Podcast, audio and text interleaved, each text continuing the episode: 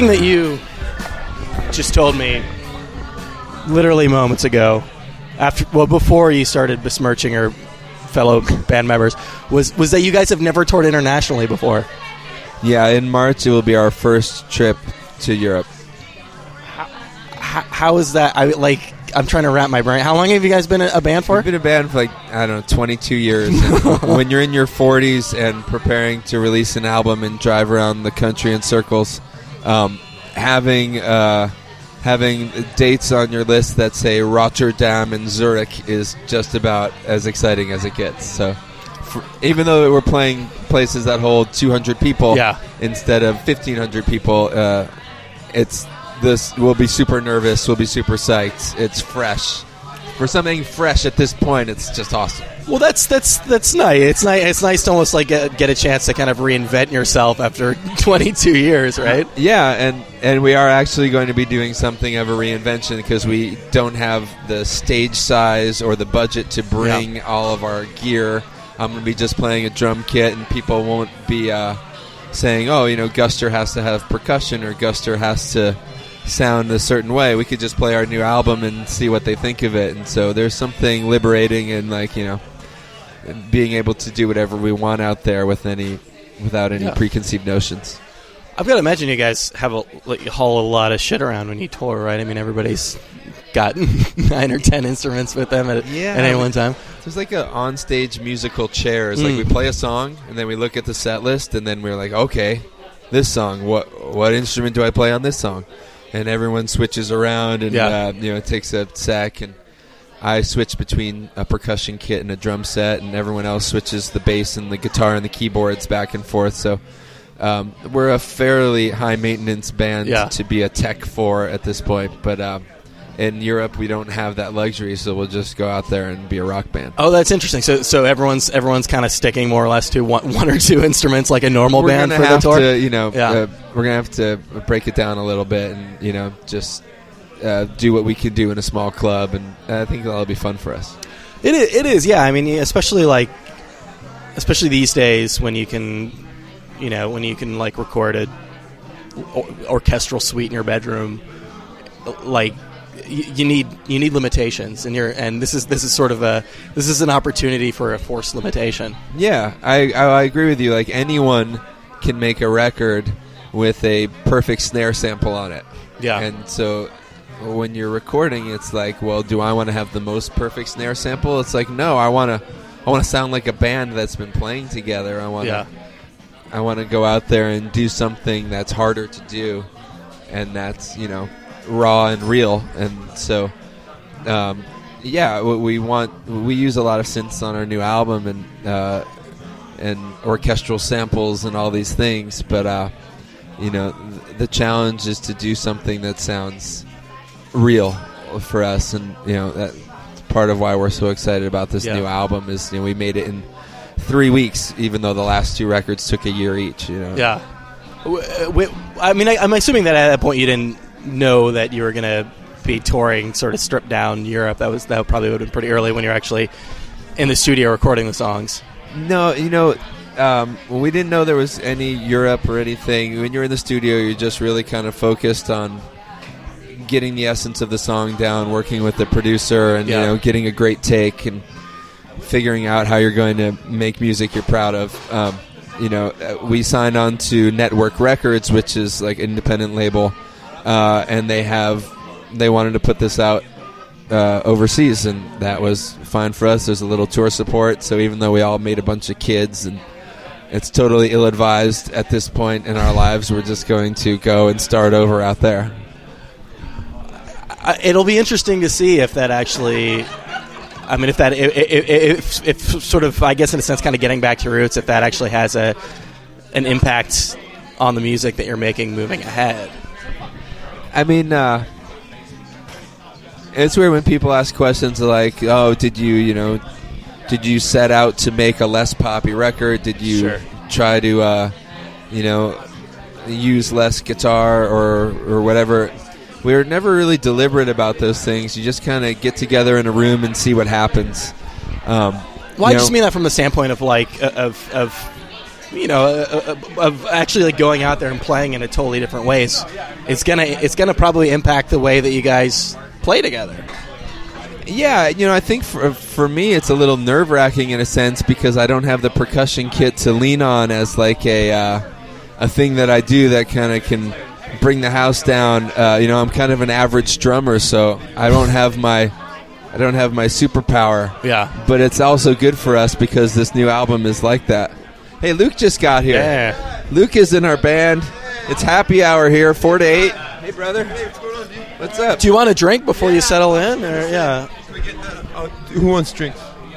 I'll have a shock top. starting. But, uh, this is up. I'm Brian. Hey, Brian, Yeah, it's let's on my greenhouse. It's on my greenhouse. He left it. Uh, I'm drinking Buffalo Trace. Buffalo Right. Yeah. Um, shock. All right. So this this is your opportunity to get everything out about him before Yeah. he actually sits down. You know, the guy doesn't shower uh, more than once a week. No. He actually seems like he might be the cleanest dude in the band. Yeah, like from the pictures I've that- seen that- of you guys. That's actually the rest of us, and he Yeah. actually showers because you guys were like, guys were like nature boys, right? I mean, that's. I'm like, this is this is like, I don't know how many questions, how many like in- interviews start with a question about you guys like basically meeting in the forest somewhere. Oh right, yeah. Well, we met on a college wilderness orientation. We Yeah. all went on like week long hiking trips with our groups before college started, and met on the bus on the way home after having been hiking for a week. So, Yeah. um, in that sense, we're we're nature boys, and also um, Adam started a nonprofit that uh, greens the music industry. And so we tour in an environmentally responsible way. So we're nature boys that way. She was saying that that I guess Ryan's in Vermont, so sort of living in on a commune or something. Ryan lives in Vermont. He does not live on a commune. He doesn't even recycle. Um, but uh, but yeah, we uh, there's lots of ways you could put an applicable nature boy tag on us. Yeah. Um, uh, but uh, you know, we are we are not a jam band. This is interesting though, because I want to I want to take me through this a little bit. Like you guys, you guys meet on this nature retreat, and you're like, "Hey, let's go start a rock band." Like, how does that? Or, or are you just like forming the bonds that will hold you together? We formed a friendship. Um, but it was a friendship based on the fact that all three of us had just said goodbye to our beloved high school bands, I see. and maybe oh, this is right. This is right after. we're literally 18 years old. Oh, wow. Okay. Uh, my high school band Toe Jam had just said farewell, and we weren't too serious, but we played at the local talent show. And the, Toe Jam had to be a jam band. That's almost in the name, right? we like we we actually we covered REM and the Grateful Dead, and we actually covered the original songs of Grateful Dead cover bands. oh. okay. Uh, Wait, the original songs of Grateful Dead yeah, cover so like bands? there's a band called Max Creek that like you know sounded like the oh, Dead. the original songs that we they covered wrote. Max. Creek songs. Yeah, that Wow. was that was our niche. But Ryan played in a band called The Silents, S I L E N T S, and they like covered Depeche Mode and Duran Duran and the the Yeah. and like a bunch of British rock. You know, they love the Stone Roses, and he taught us a lot about that world. And you know, Adam was in a band that you know played um, in a white room by Cream. Cream. Yeah. A, a, a, a heavy rock band. Yeah. A riff band. I think they covered. I'm just looking for some tush. a ZZ Top. So uh, that see this is this this this shit is interesting to me because this is like obviously three very different musical backgrounds. What? Yeah, Oh, and then you. you. throw Luke in the mix, and this guy can speak so many different languages musically. Like he knows his classic rock, but you know, the guy like- gets off on the latest indie band too. So I didn't realize that um, coming to the tavern for an interview meant getting drunk and talking about your record. I was like, that's what I'm doing. listen, like I knew that you guys are going to be doing an interview, or that you were going to be doing an interview beforehand. I knew you'd be here for a little while. I thought both of you would be, and I thought this is what a good opportunity for me to come in, three drinks in, and really get like get the truth, get the truth of the situation. When when, thi- when this last shock top pint is in the belly, you'll get the real truth. Until then, you'll just get. Until then, you'll just get some talking points. Well, had, this is like you know I, I asked I asked you before when we were trying to like find a, a venue to uh, to do the interview and um, you know, I, I, I thought this would be like a, a reasonably nice, relatively quiet place as far as bars go. But I had to ask because I feel like once you get rock bands past the age of 30, there's about maybe a 60 40 split of um, totally sober people. You know what I mean? I mean, you, like, you know, I'm sure that like, a lot of these people are your peers, and it's just like once you get to a certain point. your friends have been to rehab? Yeah, exactly. Like, you either, you know whether it's something you can have in your life or whether you just can't handle it. I come from the. I'm not with my kids right now. I'm going to drink school. Um, uh, I've never been to rehab. I've made it through the danger zone school. Okay. Well, you're drinking. Well, you're drinking like a screwdriver. Okay. yeah, exactly. Yeah. This is this is gonna be this is gonna be a little difficult to navigate. I think if, if you drinks in the. When, when you got something amazing to say, just eat the mic. Eat the mic. Well, we I was trying I was trying to uh, like cram in all the like reminiscing stuff as as you are on the way because you're you're kind of the new guy, right? New guy. I'm, I'm a new guy. Uh, almost five years now. Yeah. It's five years in, but we've known each other since we were. Well, I met the guys in a recording studio in Nashville. We were cutting records across the hall from one another. They were recording "Keep It Together," Yep.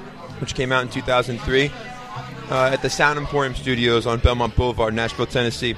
And uh, we met out in the lobby during the sessions, and that was, you know, 11 years ago. Yeah. Uh, uh, I was also friends, really close friends with Joe Pisapia, who preceded me in the band. Joe was in for almost eight years and made uh, uh, the last, uh, well, made Easy Wonderful, Ganging Up on the Sun, and a couple tracks on Keep It Together.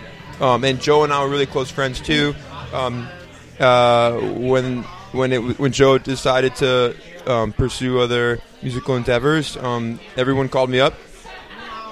All Gusters, Ryan, uh, Brian, Adam, and Joe, uh, and asked if I would join, and that Yeah. was almost five years ago. So we were already homies. It was already family. It was a really uh, natural progression from. So so you you you sort of you came in mid record. Is that I came in just before Easy Wonderful was getting ready to release. Um, so I came in like June 2010 is when the dudes called me, and then we uh, well they released um, Easy Wonderful in October.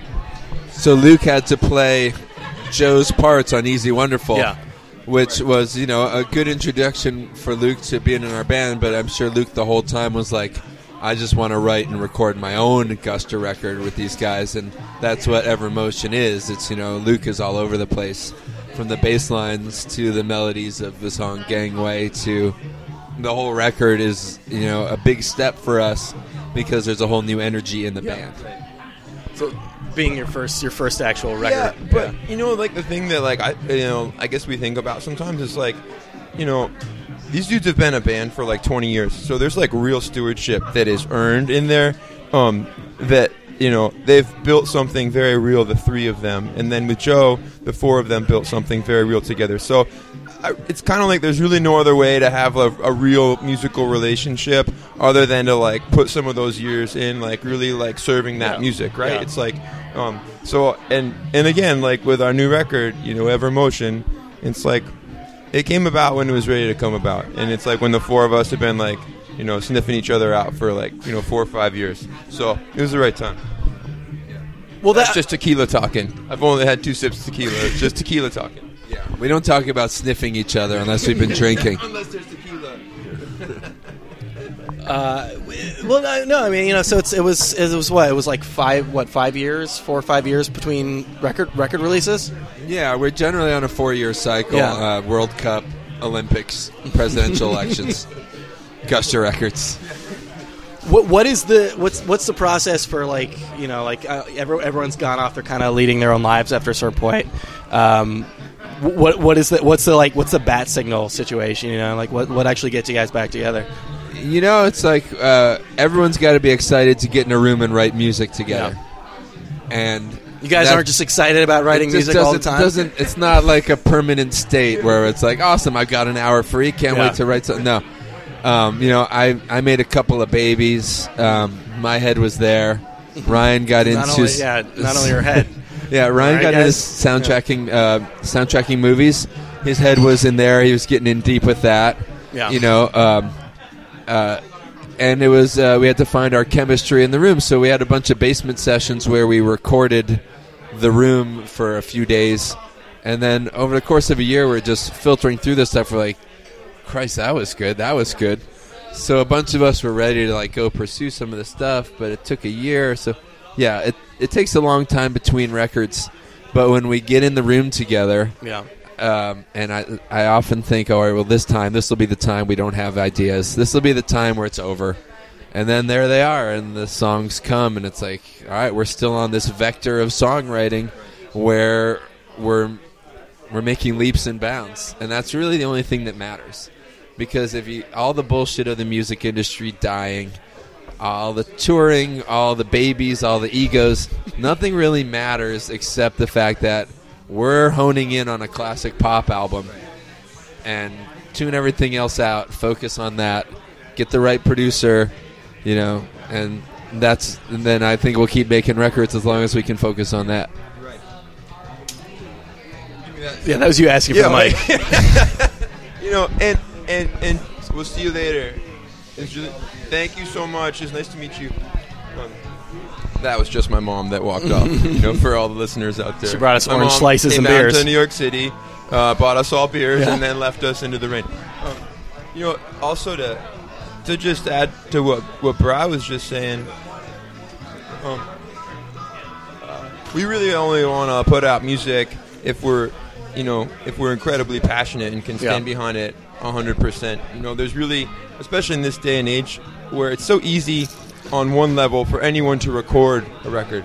You know, not make a record, but like record a record. Like, there's so much background white noise out there. Like, you have to make you know, you every record that you make has to be your last record, your greatest record. You have to treat it as such, right? You know, and then if and then if you're lucky, you know, uh, that will just always happen. But to, to think that you could just make records for like we got ten more records in us, it's like I don't know, man. It's like you got to think about it. Like we have like this next great record. That's all we're gonna focus on.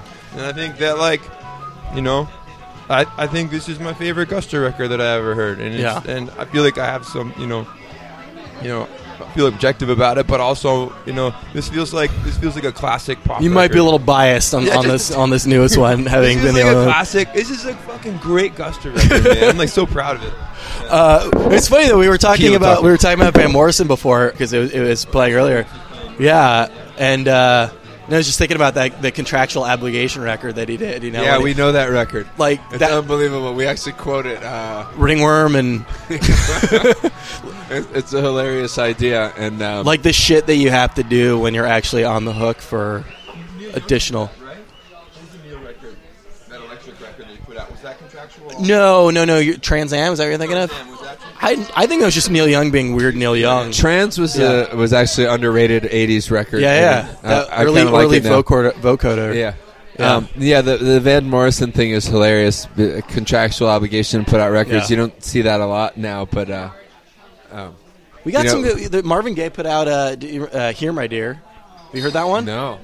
Mar- Marvin Gaye uh, was married to uh, Berry Gordy's daughter, and in the divorce settlement, she got the proceeds from his ne- next record, and it was called "Here, My Dear." That's brilliant. was just like one of the great. It's actually really good though. That's the difference between the Van Morrison one. It's like he actually poured himself into it. I mean, I have a hard time, uh, pic- not, you know, I have a hard time picturing Marvin Gaye ever like not absolutely destroying. Yeah. in the studio. Yeah, yeah, yeah, You know what I mean? Like, Yeah. Did he write a record for his father? Oh, Hands up, don't shoot. yeah. Wow. All right, we're gonna go. Yeah. Uh, just got real there. You got, got real, real there. there, but here's a, here's a little story. We were recording Goldfly in California in 1996, and our producer Steve Lindsay happened to have the tapes to what's going on, the actual original master tapes, the multi-track tapes, and it.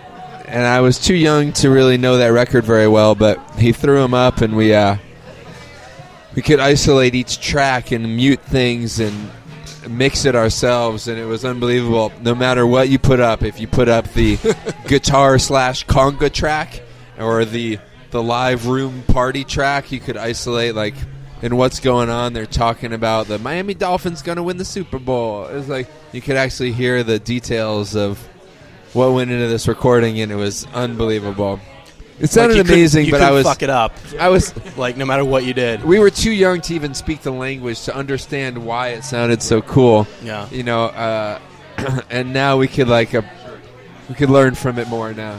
That's. Are you guys still? So, so you were you said you were in the studio for three weeks on on the new one. Are you guys still like? Re, like you guys are still going into the studio and like recording like a like bands did once upon a time. This record we did. I mean, this record. Uh, you know, uh, I think you know it's funny. Like I was reading something yesterday in, in Tape Op magazine. Like recording live, the recording a record live doesn't necessarily mean that it's going to be better. Yeah. But I certainly think that there's some energy um, that is captured that's specific when people are playing together. And and most all of this record was us just playing together with uh, with one or two tracks that are like the the machiney computery ones. But the rest of it was all full takes, and then we would build off Yeah. that. And a lot of that, I would I would think that all of us would say hats off to our producer Richard Swift for for enabling us and empowering us and and and not only giving the confidence but also saying, all right, you know, man up, bro. You know, oh, you want to like play it different? Okay, well then we're doing a whole new take, and you're going to play it right. There was a lot of that going on. So hats off to Swift for kind of really showing this band another way of recording, and for people feeling very um, excited and confident about the outcome. Right? Well, Brian, you you'd mentioned three weeks. So like, how how did that? How, how did it get recorded so quickly? Yeah, I mean, for Swift, it wasn't quickly. That guy's Yeah. never spent more It's in than his like, name. nine days. Yeah, but for us, you know, where we like to um, record for six months, get in a big fight, take three months off, and then go record again for a few months. Um, for us to go and hammer it out in three weeks um, was a revelation. You know, it was actually quite liberating to realize that all the minutia that we're used to getting into is worthless.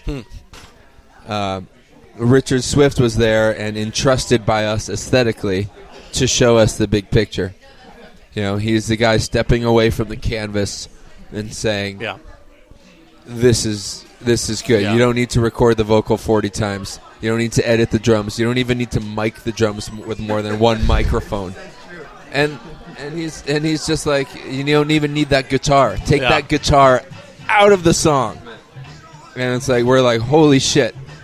Okay. It's really, I mean, in a sense, like beyond like him being a good producer, though. In a sense, it's just like getting somebody who's not actually playing on the record to listen to the record. Yeah, someone who wasn't involved in the conception of the song Yeah. can have that perspective. But this is also a guy who's a walking record collection. Yeah. This is a guy who's an encyclopedia of old music, of good music, and who you, we trust to make good decisions. And you know, this is also a guy who thinks he's right 100% of the time. and, you know, I think he was right 85 90% of the time, is pretty which is still. pretty pretty Yeah. good percentage. Yeah. You know what's also interesting is that Swift is such a killing musician. You, you know, Yeah. he plays everything: drums, keyboards, guitars. He was a uh, be- before he was a producer. Uh, him and his wife, when they were first starting a family, he was a session musician in L.A. He was a session keyboard player Oh, wow. and a background vocalist. Yeah. living in Los Angeles, supporting three daughters and a wife, and um, and and he was doing that, and so uh, as such, he actually ends up playing on almost all of his records. Uh, he's such a he's such a wonderful, Yeah. accomplished musician. Um, uh, I also think that this was kind of unique for him because he plays on most of the records he produces. He plays drums, he plays bass, he plays guitar, Yeah. he sings on everything. So for him to actually step back and actually be able to see big picture canvas, I actually wonder, you know, uh, if that was a uh, somewhat new experience for him. I mean, I would assume that, you know, he's made so many records by now. Um, maybe it wasn't, but I think that it, you know, I think that it was in a way.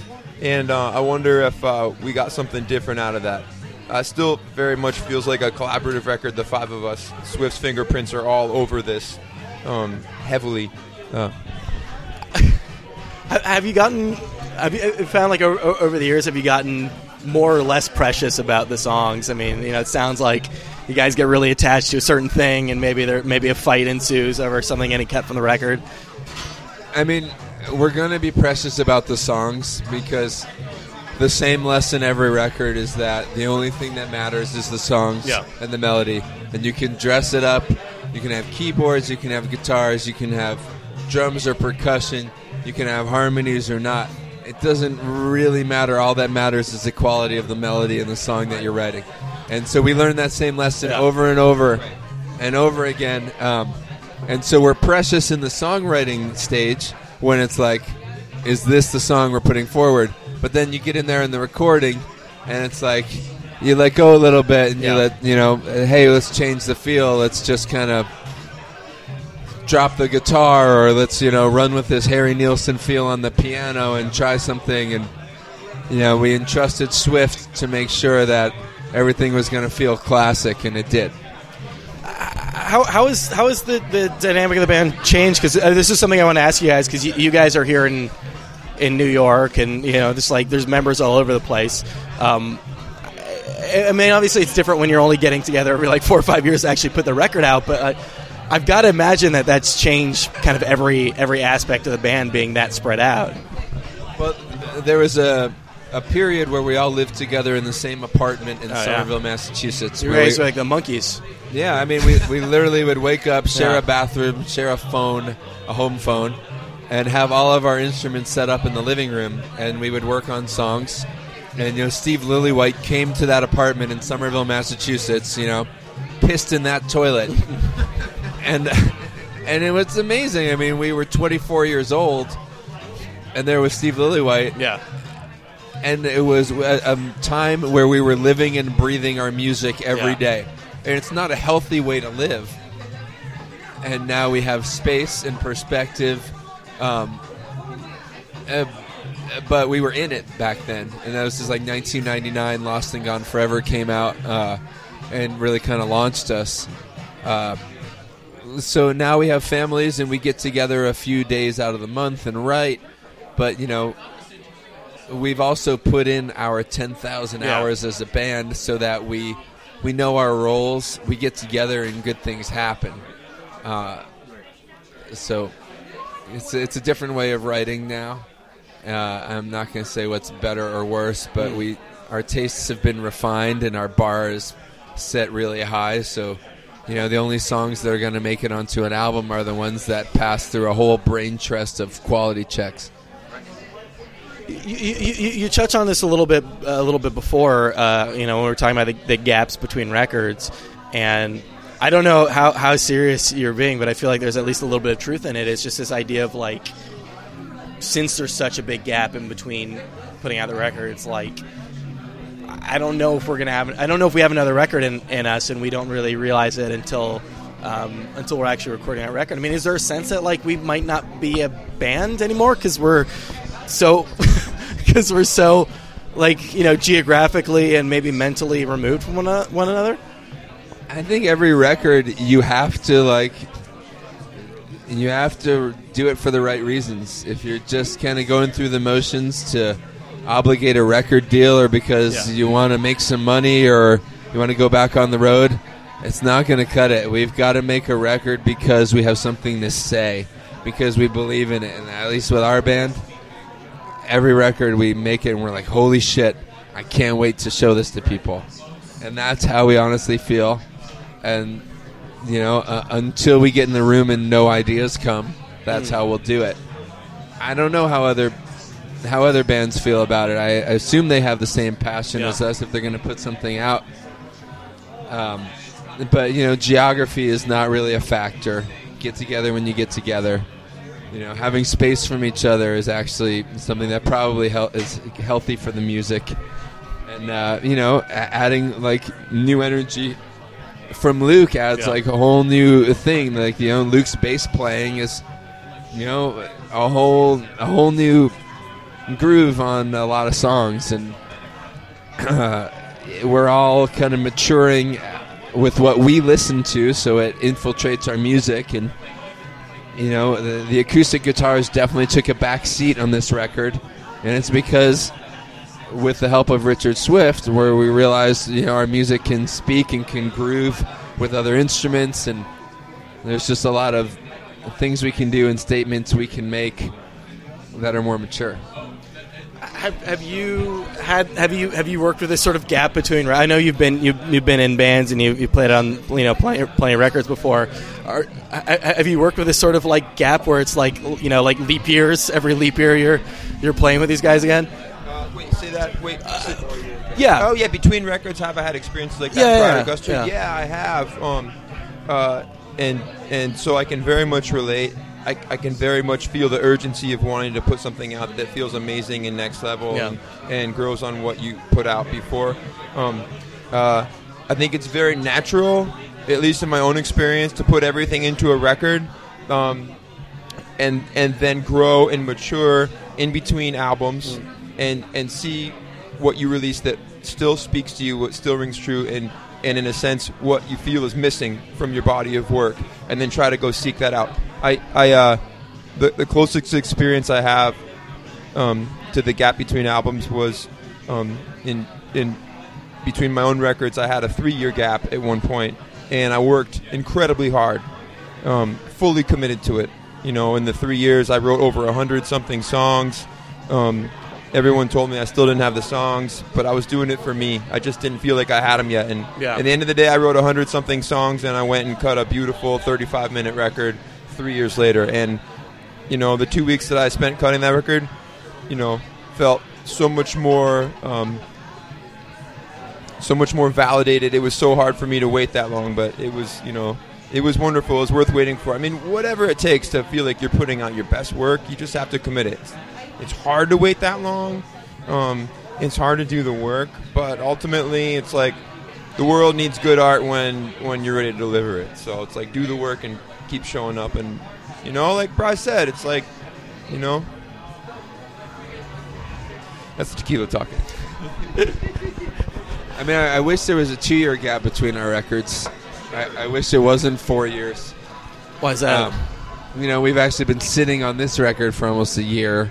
You know, shopping it to find out who should release it, and then waiting to set it up. And it's annoying because it's like, you know, in March of this year, I could have put this album on the internet and everyone would have it by Yeah. now. But I didn't do that. I respected the process. I, For what reason, I don't know. What is it? Is it like uh, you know? Is I, I, I mean, obviously, you guys were, were were fishing for like the perfect deal, but I, I can't imagine that like this far into your, your career, and you get you get like uh, you know, it's, you're one of those bands who who who when, when I look into you more and like realize like what what a f- kind of a fan like you guys have a crazy like intense, really super devoted fan base. Like I, I didn't realize like how quite how deep uh, how deep that went. So it sounds like I would imagine that like you wouldn't have trouble putting putting out a record. I think you could just, uh, you know, especially in this day and age, just self release a record. You know, I think for us, um, that question came up, and the new business model of self-release um, was pitched to us, and we're like, "Well, do we want this record to only reach the people who already know about us, or do we want to try to uh, reach new people?" And we always choose to reach new people Yeah. rather than uh, try to cash in on our rabid fan base. And so for us, we always try to find a situation where we'll get the most exposure. Um, and because and that that stems from believing in our album and uh, wanting people to hear it. Yeah, I mean that's you know if you are coming together every five years, like it would be nice to see some like to see some new some some new people out in the audience. I mean, it's a weird situation in the music industry where it's easier than ever to have people access your Yeah. music, but it's harder than ever to step out above the fray and have people notice you. And so, uh, I don't know how to get noticed. You know, we've been a band for 22 years, and our story is our trajectory. Yeah. You know, our music has changed so significantly over those years. We've grown up so much, and we're become better songwriters. That's a story, but that's not necessarily going to get a bunch of people to discover your album. So, um, so and so we go to boingboing.com and we say, net. take us to your people net. Take us to your people and show us. It, no, it's interesting though. It's like you know th- this idea of like of, of wide versus deep because that's something you guys have done really well. I mean, you you. Uh, my understanding is that you do all like the tour diaries and all, all that stuff, right? So like, you know, maybe maybe you haven't been the best at like discovering new people, but you've done a really good job at hooking those people who are interested in and and keeping them over you know 10 15 20 years Right, and it's not a conscious thing where it's like, how do I construct a cult following? It's more like, I'm the drummer behind a kit and I have no Yeah. microphone, I have no voice. I like to write, and here I am Yeah. finding my voice and being funny and exposing some of the inner workings of the road. Um, and so people have latched onto that with our road journal, and Ryan has taken the Twitter to like a um, an artful level. Uh, and so we enjoy that. We've never been a band that um, wanted a fourth wall Yeah. up. We wanted that thing broken down. even even that even the term cult, like sorry I got even even the term cult is is super loaded like it's one it's one of those things that you know we look at all these bands and you know in, in hindsight it's awesome that the Velvet Underground was a cult band right that like they didn't have a huge following when they were still around but I mean really all anybody wants is to be heard by people That's true. I know I, I, our band is never actively seeking a cult following. yeah We're seeking an audience that will like us, and you know, we, we are not we're not trying to fly under the radar, but Yeah. we're also not trying to fly over the radar. We're not like Taylor Swift. close to the sun Yeah, I mean, well, we're just doing what we do, and Yeah. our what we do is is pretty accessible. But uh, you know, we've managed to run a career that's been based on touring, based on a loyal fan base, and not based on uh, having a single that blew up and g- overexposed us. Yeah, I mean it. It is like it is. A, you guys do have a really interesting career in that. In that, yeah, you know, it's. Uh, you know, obviously you're not like a, a, a, top forty band right now, but like over the years, you know, you guys have you guys have gotten some really good exposure. You guys have made your way onto like some very surprising movie soundtracks, and I, I we got to assume that every time one of those things comes through, you get at least get like a few more ba- a few more fans. You know, people outside of that really really deep fan base. So you guys like the sum total of your fan base has got to be a pretty interesting, diverse collection of people. Yeah, we have a diverse crowd. We we play live, and it's it's uh, 55 year old dads with their 18 year old daughters. Um, it's it's young, old. So okay, so let, let's talk about let's talk about timeline again. Like let's get back into this idea of. Of, of five years between a record, you know, you get back in the studio, everything's cool again. You, you know, you guys are like, oh, we got another record, it's awesome. Um, but then, but then you sort of like let on at some point that like, you know, maybe we get back in the studio and those things aren't clicking. Then maybe that's the end of the band, right? Maybe we don't have a record. But I mean, isn't isn't Guster isn't isn't isn't it this? I, I don't want to refer to this group of guys as this like abstract notion, but isn't it like? Isn't it kind of something that can exist indefinitely? I mean, does it matter if it's it ten years between records? As long as the quality is there, I don't think so. I don't think it matters. You you have your doubts. No, I just was gonna. It's not that I have doubts. It's just that I heard what what's Ryan been thinking. Ryan's been saying that we don't dwell on like sentimental notions of yesteryear. Father Christmas, ho ho ho, olden day, olden day. It's like I don't know, I don't know. It's just like uh, if you, uh, how do you stay hungry, man? You stay hungry by making like records that are fucking awesome and like putting everything Can, into can it. Can you stay hungry when you're in a band that records a record every every five years?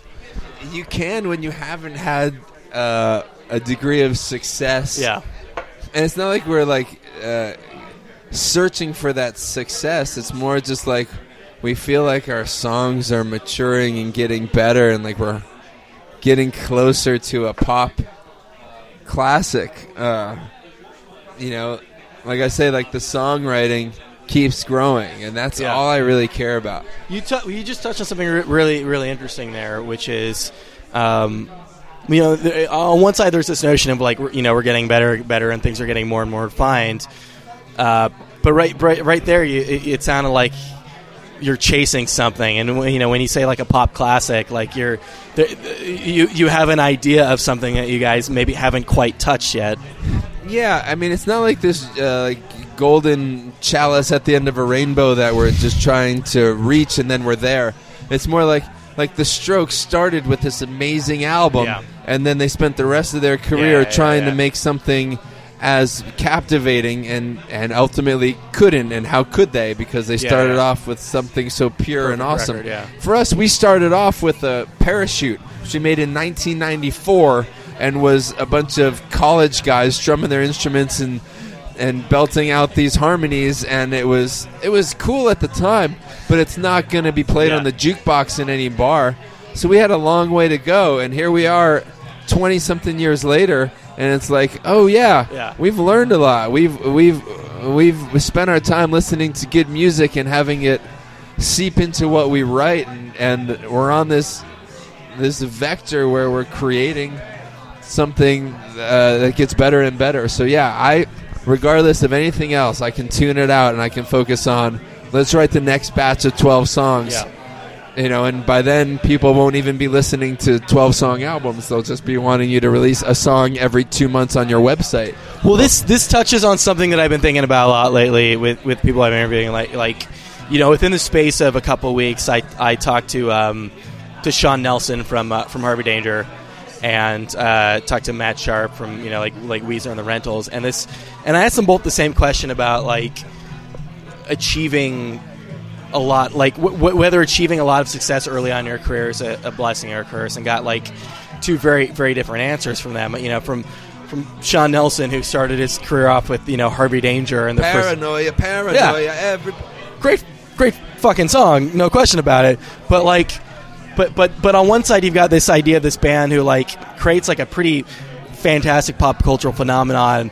And and now you know now he's like comfortable self with himself but but he's still like constantly living with the idea that like he's never gonna get get at least in terms of popularity get back up to that point versus you know Matt Sharp's take on this is like yeah of course I'm really happy that I got you know I was successful early on because I've been able to have this interesting indie rock career because I've got this built-in fan base this this success early on so ultimately the question is what is I don't know there's an answer to this. You guys probably have more insight than I do as an outsider, but like, what's what's the ideal? What's the what's the best scenario? Is the best scenario popularity or uh, early on, or is the best scenario having something to, to chase?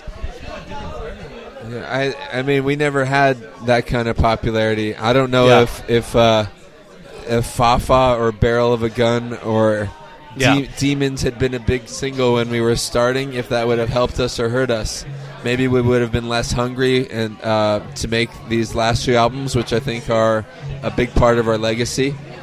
Or maybe it would have uh, gotten a lot of people involved and uh, pushed us more. I mean Yeah, you know, I, I know our manager manages Nate from the band Fun, and all he told Dalton was he wanted a career like Guster's, and that was interesting to us because that's not what he got. I mean he did all right in his own way. he got Yeah. something else entirely. Yeah. Um, but uh, it's tough to say for us. We've always just been flying under the radar and writing writing great songs, and uh, Well, the best. I mean, the best bands and the best. You know, the best artists. You you could probably speak to this being again like the the, the new guy relatively, but are, are are the people something to prove, right? I mean, that's what that's what makes for interesting art. I mean, that's what you that's what in in a sense you've had when you started with these guys. That's what you had on this new record, being the first full record you play with them, but but it's the people that like have something to prove and, and the best artists are the ones that like have achieved enough success you know like a, a like a like a Dylan or a you know a Bowie who like have achieved, achieved enough success but in a weird way and in a good way always have something to prove to somebody. Maybe maybe these career artists maybe having something to prove is one aspect that allows them to be career artists but maybe like any relationship maybe they just find different ways to fall in love with music Yeah. over and over in different ways. And maybe at one point in their career Emmylou Harris had to feel like she had to have something to prove. Maybe at another point in her career she just felt super connected to Rodney Crowell right? And and found a different way to fall in love with like collaborating or fall in love with an instrument or a way of recording. So maybe like a relationship you just have to find like different ways to keep coming back to it and Yeah. fall in love with it enough to fully commit to it to, to find something new in it. Um, and also yeah that's all. I'll end on that. It, but I do think that competition definitely like uh, helps people reach great heights. I mean, obviously with the Beatles, they were so competitive; they all wanted Yeah. their songs and it with put- themselves and with other other bands yeah, Uh, Yes, both Yeah. with themselves and with other bands, and that pushed them. And you know, at points in our career, you know, we we didn't know who was the lead singer. Um, you know, we, we wanted to compete with bands who are more successful than us. We've been more motivated than other times, but uh,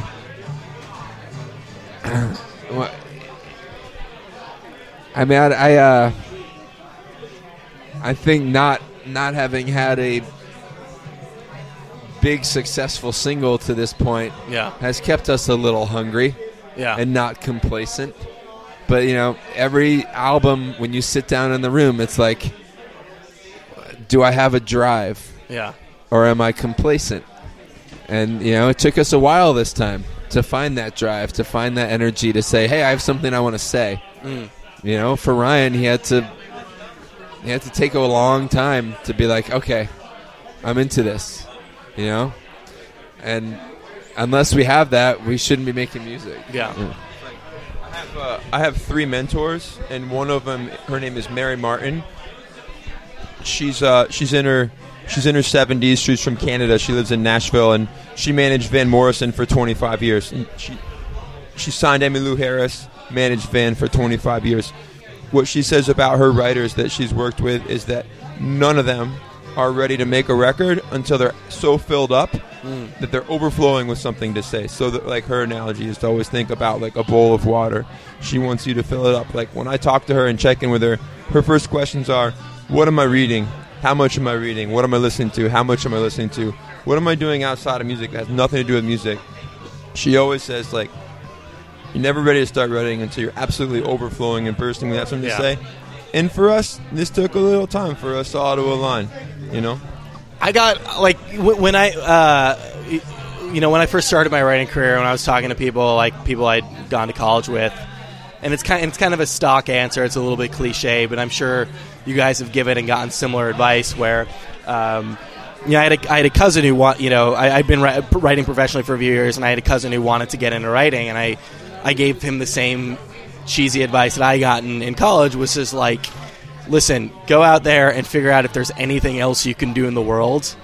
And if you realize that like this is the only thing that you can do, then absolutely do it.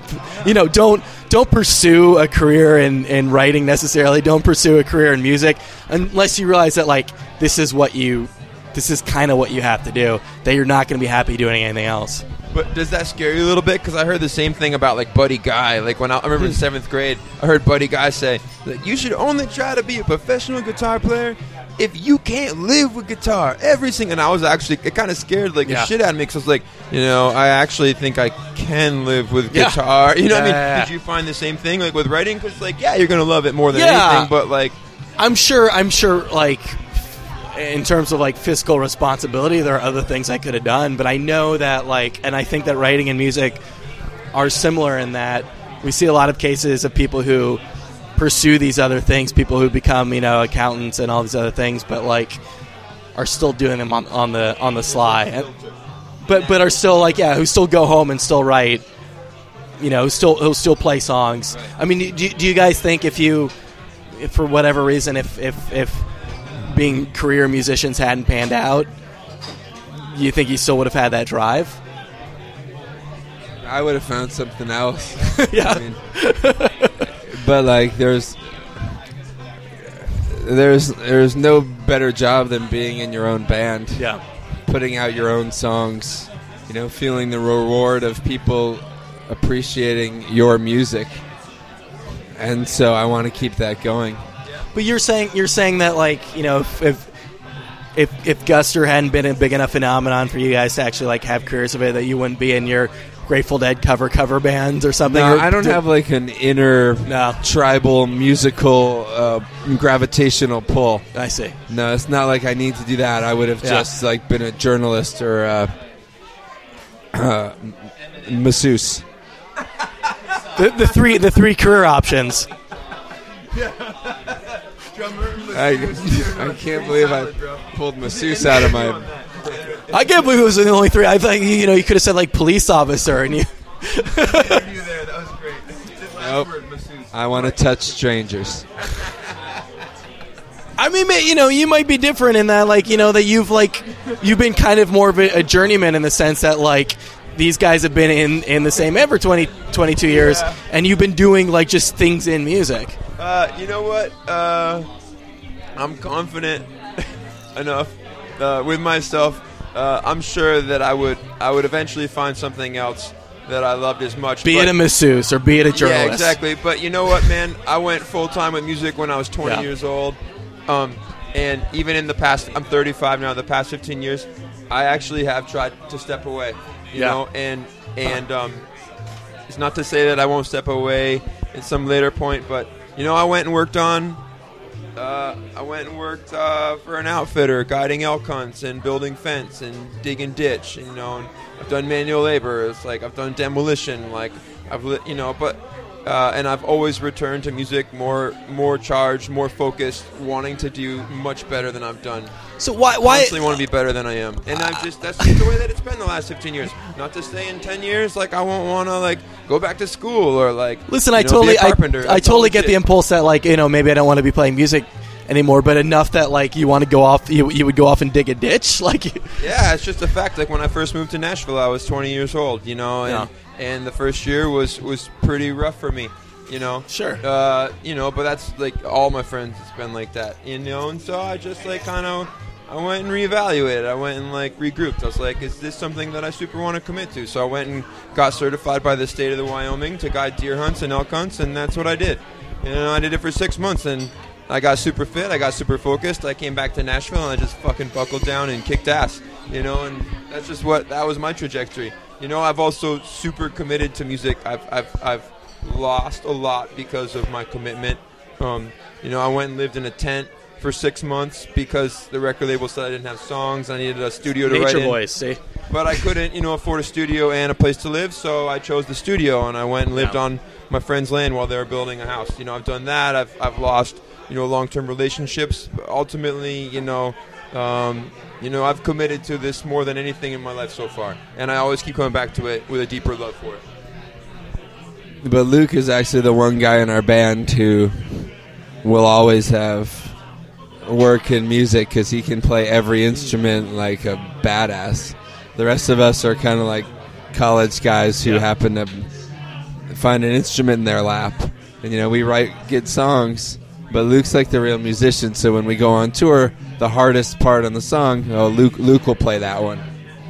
even, even more than that, let's let, let's analyze because I've had you guys um, a little long, but okay, you got your your fallback, so you can guide deer tours and dig holes. That was just a reset. I'm wondering, I'm wondering, like you know, you've got a family to support now. You know, if, if there if there's not another Guster record, what are you doing with your life? I mean, uh, for me, there, like, uh, my skill set is like writing and other things that don't make anyone any money. Yeah, But uh, uh, massage therapist. you know, you cross these bridges when you come to them. When you're a musician, it's Yeah. like you just get in get in the flow of what you're doing. You know, like a lot of people, you just figure that out as as life kind of dictates.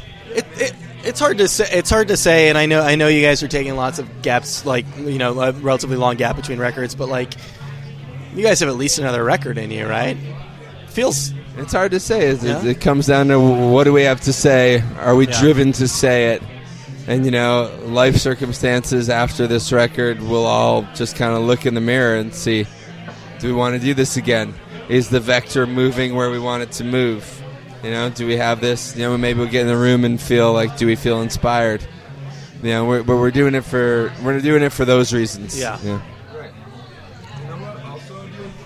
know what my dad told me like a couple weeks ago? I was like, it's like you know, like Guster, you know, we'll be touring, we'll be touring a ton the next couple years, and it's like you know, we're just talking about like big picture life stuff, like five, ten years making plans. You know what my dad's like? He's like, you know what, man? He's like, you're good, and the, the caveat is like, I don't have much to fall back on. It's not like I'm not trust fund or anything like that. So it's like, it's not like if I stopped all this, I would Yeah. just have a cushion. But my pop was really cool. My, you know, he's just like, you know what, man? You're always good, bro. He's like, you will just be good. You will just always find drive to be, to be able to support a family, to be able to do what you need to do, provide for yourself and your family. And it's it's and I just that's like something that's kind of personal, but it's also like kind of recent. A re, uh, you know, it's a recent realization for me is that like absolute confidence that like I will be good. Yeah. If it's not music, it's going to be something else. Like what I enjoy about music the most actually isn't even music. It's like it's the connection with a peer group at the highest level possible. Just so happens to be that for me, music is the vehicle. It's like when we're making a record with Swift. There's like moments in there, like on Endlessly or Gangway, where we're really touching on some next level shit. That for me is like why I'm in it. You know, like when I'm doing session work in Nashville, 30 second connections with my peers at a very high level. You know, we'll find that we'll, fi- you know, in writing, but maybe it'll always be music. You never know. It's like Sure, you know, it, but and and because of that, I mean, that's that's that's precisely the reason why, like, especially for you, like doing this specific thing after 22 years. I mean, it sounds like it sounds like because you guys are doing it kind of off and on that, like, if it doesn't happen, it doesn't happen. But I and it, part of me just doesn't buy that from the standpoint of like. It's gonna be really fucking hard to just not be in a rock and roll band anymore. I'm guessing. Like I'm part of you. You know, there's no way you're not gonna miss it. Yeah, it definitely would be a transition to go from living on a tour bus for 15 years to uh, working in an office, which is why none of us will go to working in an office. I mean, you know, Luke's Luke's skill set on every instrument is like, and his di- his his, his diggings and and elk. dude, bro can dig outhouses. Uh, yeah, I mean, yeah, it would be a tough transition. Yeah. We've had a good life. We've had a charmed life to this point, um, and we've, you know, uh, but, but I get this. I, it's you know, and it, it, it, yeah, I, Gaye. I, I mixed this song. I mixed this shit. Is that right? So this is Marvin, this Marvin Gaye. What's going on? Just came. No, it's it's Motown. No, but J- oh, Joe Jamerson. Oh, so, yeah, so, yeah. so James Yeah, Jamerson was playing. Was a oh for those listening is a wonderful session bass player. He was actually a jazz bassist. He played the upright. Funk Brother. Exactly. Yeah, Yeah. and then he was a funk brother. When Motown became a label, he was the pro, you know the primary session bassist. But um, he was also a big drinker. And when they were when they booked the session to cut what's going on, they actually he didn't show up, and they had to send someone out to the bar. They found him, and he was so drunk.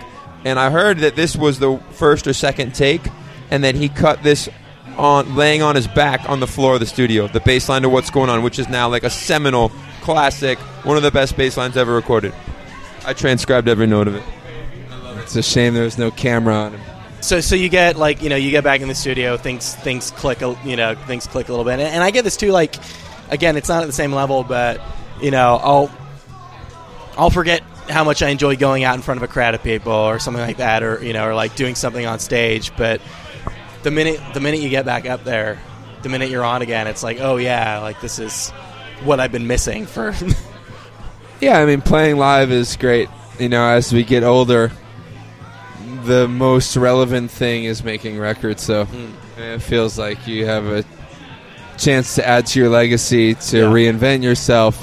Whereas touring, you're out there and you're showing what you've what you can do, and you're feeling the feedback from the people, which is nice. And uh, you know, playing. We're, we've always been a live band that you know translates Yeah. really well to a live audience. So we have to do it, and we like doing it. Uh, Well, well, we'll reconvene here after the next record. I'm, I'm just going to be really curious as to, to um, how it's going to feel different once you once you get back on stage in front of 200 people and you know in Dusseldorf or wherever where the hell you're playing. Like, It's weird. It'll, it actually feel much more vibrant and potent Yeah. there because we'll be playing to people that haven't seen us Yeah. a bunch. We'll be playing the people who will have a first impression of us that's different than Americans' first impression of us. And uh, we're we're kind of we'll be playing our new album. And you know, to the extent that this is a reinvention of our band, and maybe we should have named this album Guster Guster, we'll see uh, how much that works. But we'll definitely be pretty inspired playing Yeah. these songs, you know, and not necessarily rehashing an old song from 1998 that we have played a million times. There you go. That was Brian and Luke of Guster. Uh, did that one at, uh, one of my favorite bars in New York. That was Grassroots. One of uh, one of the last few remaining really good divey bars in, in Manhattan. So uh, uh, I probably I'm, I'm guessing that I don't have to tell you this, but you know, full disclosure, I was a, a, a few or a couple between a couple and a few uh, whiskeys deep during that conversation. I assume that that came across a little bit, but I know that we certainly had fun talking. Um, so thank you so much to those guys for, for doing that. Uh, new album is out now. Came out in January. Uh, recorded this right before the release. Out now. Evermotion. You can find that on their uh, Nettwerk Records label.